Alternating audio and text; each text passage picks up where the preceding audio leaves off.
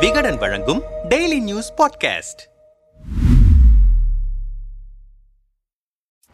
ராகுல் காந்தி கமல்ஹாசன் நெருக்கம். பின்னணியில் நாடாளுமன்ற தேர்தல் கணக்குகளா? நடிகரும் மக்கள் நீதி மையம் கட்சியின் தலைவருமான கமல்ஹாசன் சமீப காலமாக காங்கிரஸ் தலைவர் ராகுல் காந்தியுடன் நெருக்கம் காட்டி வருகிறார். இந்த நெருக்கத்தின் பின்னணியில் இரண்டாயிரத்தி இருபத்தி நான்கு நாடாளுமன்ற தேர்தலுக்கான கணக்குகள் இருக்கின்றனவா? பாரத் ஜோடா யாத்திரையில் கமல். கடந்த டிசம்பர் இருபத்தி நான்கு அன்று டெல்லியில் நடைபெற்ற ராகுல் காந்தியின் பாரத் ஜோடா யாத்திரையில் கைகோர்த்து நடந்தார் கமல்ஹாசன். அன்று மாலை நடைப்பயணம் முடிந்த பிறகு டெல்லி செங்கோட்டை அருகே பொதுக்கூட்டம் ஒன்று நடத்தப்பட்டது. அதில் பேசிய கமல் இந்த கூட்டத்தில் தமிழில் பேச வேண்டும் என்று ராகுல் காந்தி என்னை கேட்டுக் கொண்டிருக்கிறார். அவரும் தன்னை தமிழன் என்று அடையாளப்படுத்திக் கொள்வது மகிழ்ச்சி அளிக்கிறது. அதற்காக அவரை நான் என்னுடைய சகோதரராக ஏற்றுக்கொண்டேன் என்றில்லை. இது இந்தியாவின் இரண்டு கொல்லு பேரன்கள் கலந்து நடத்தும் யாத்திரை. நேருவின் கொல்லு பேரன் ராகுல் காந்தி நான் காந்தியின் கொல்லு பேரன் இதுதான் எங்கள் இருவருக்குமான உறவு. இந்தியாவில் அதுபோல நிறைய கொல்லு பேரன்கள் இருக்கிறார்கள். அதனால் கட்சி உள்ளிட்ட பாகுபாடுகள் எல்லாம் ஒரு பெரிய பெரிய விஷயமே இல்லை.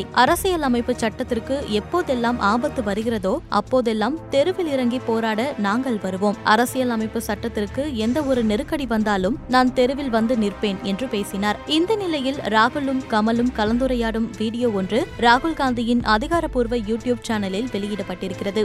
அந்த வீடியோவில் சீன எல்லை பிரச்சினை தமிழர்களின் அன்பு தேர்தல் பணிகள் உள்ளிட்டவற்றை பற்றி ராகுல் காந்தி பேசியிருக்கிறார். ஹேராம் படம் எடுக்கப்பட்டதற்கான காரணம் காந்தி மீதான பற்று தமிழர்களின் பெருமை என பல்வேறு விஷயங்களை பேசியிருக்கிறார் கமல். அதில் எங்க அப்பா காங்கிரஸ்காரர் என்பதையும் ஒரு இடத்தில் பதிவு செய்திருக்கிறார் கமல். அவரின் இந்த பேச்சும் தொடர்ந்து ராகுல் காந்தியுடன் நெருக்கம் காட்டும் போக்கும் பல்வேறு யோகங்களை வழிவகுத்திருக்கிறது. நெருக்கம் காட்டுவது ஏன்? இது குறித்து பேசும் அரசியல் பார்வையாளர்கள் சிலர் இரண்டாயிரத்தி பதினேழில் சென்னை வந்த அரவிந்த் கெஜ்ரிவால் கமல்ஹாசனை சந்தித்தார். அப்போது ஊழலுக்கு எதிராக போராடுபவர்கள் ஒன்றிணைய வேண்டும் கமல் அரசியலுக்கு வர வேண்டும் என்று கூறிவிட்டு சென்றார் கெஜ்ரிவால். பின்னர் பின்னர் மக்கள் நீதி மையத்தை ஆரம்பித்த கமல் ஊழலுக்கு எதிராக குரல் கொடுத்ததால் ஆம் ஆத்மியின் சாயல் கொண்ட கட்சியாகவே அது பார்க்கப்பட்டது. அதேபோல தன்னை காந்தியவாதியாகவும் அடையாளப்படுத்திக் கொண்ட கமல் தற்போது காங்கிரசுடன் நெருக்கம் காட்ட தொடங்கியிருக்கிறார். உதயநிதியுடன் நெருக்கம் காட்டினாலும் மையம் என்ற அடையாளத்துடன் இருக்கும் கமல் நேரடியாக திமுக கூட்டணியில் இணைந்தால் அது சலசலப்பை உண்டாக்கும் என்பதால் காங்கிரஸ் வழியாக கூட்டணியில் இணைய பார்க்கிறார் என்றே தோன்றுகிறது. காங்கிரசும் தமிழ்நாட்டில் வாக்கு வங்கியை உயர்த்த கமல்ஹாசனை போன்ற ஒரு ஸ்டாரை பயன்படுத்திக் கொள்ளலாம் என நினைக்கிறது என்கின்றனர். இந்த விவகாரம் குறித்து தமிழ்நாடு காங்கிரஸ் கமிட்டியின் செய்தி தொடர்பாளர் கோபண்ணாவிடம் பேசினோம். மக்கள் நீதி மய்யம் கட்சியின் தலைவர் கமல்ஹாசனின் தந்தை ஒரு சுதந்திர போராட்ட வீரர். தேசிய உணர்வாளர் என்பதால் கமலை ஒற்றுமை பயணத்தில் கலந்து கொள்ள அழைப்பு விடுத்தோம். அவரை மட்டுமல்ல பல்வேறு கட்சி தலைவர்களையும் அழைத்திருந்தோம். எங்கள் தலைவர் ராகுல் காந்தியைப் போலவே பாஜகவை வீழ்த்த வேண்டும் என்ற எண்ணம் கொண்டவர் கமல் என்பதால் ஒற்றுமை பயணத்தில் கலந்து கொண்டார். இதை தாண்டி இந்த விஷயத்தில் வேறெந்த யூகங்களுக்கும் இடமே இல்லை என்றார் மக்கள் நீதி மையத்தை சேர்ந்த முரளி அப்பாஸிடம் பேசியபோது காங்கிரஸ் கட்சியின் தலைவர் ராகுல் காந்தி கமல்ஹாசன் மீது வைத்திருக்கும் அன்பாலும் தோழமையாலும் அவரை பாரத் ஜோடா யாத்திரையில் கலந்து கொள்ள அழைப்பு விடுத்தார். செங்கோட்டையில் பேசவும் வைத்தார். பின்னர் இருவருக்கும் இடையில் நடந்த உரையாடலை வீடியோ பதிவு செய்து அதை ராகுல் காந்தியின் யூடியூப் சேனலில் பதிவிட்டிருக்கிறார். அவர்களாகத்தான் இது அனைத்தையுமே செய்தார்களே தவிர நாங்கள் எதுவுமே செய்யவில்லை. இதை வைத்துக் கொண்டு எப்படி இரண்டாயிரத்தி இருபத்தி நான்கு தேர்தல் கூட்டணி கணக்குகளுக்காக மக்கள் நீதி மையம் காங்கிரஸ் காங்கிரசுடன் நெருக்கம் காட்டுகிறது என்று சொல்ல முடியும். அதே நேரம் பிரிவினையை ஏற்படுத்தும் பாஜகவை வீழ்த்தி காங்கிரஸ் தலைமையில் மதசார்பற்ற ஆட்சி மத்தியில் அமைய வேண்டும் என்பதே மக்கள் நீதி மையத்தின் எண்ணம் என்று கூறினார்.